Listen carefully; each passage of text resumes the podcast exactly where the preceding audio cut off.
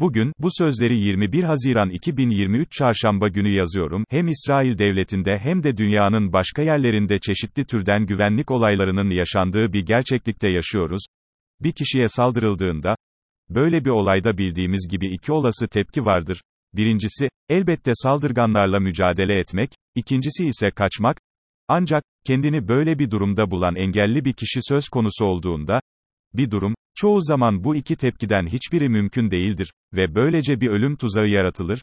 Dahası, birçok engelli için, fiziksel engel, engelli kişinin meşru müdafaa için silah tutmasına izin vermez.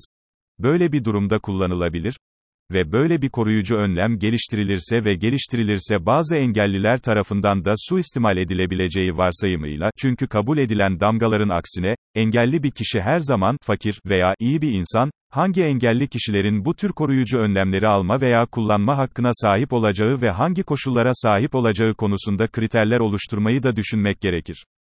Yazar, Kiryat Menahem mahallesi sakini Assaf Bilyeminidir. Kudüs İsrail'de.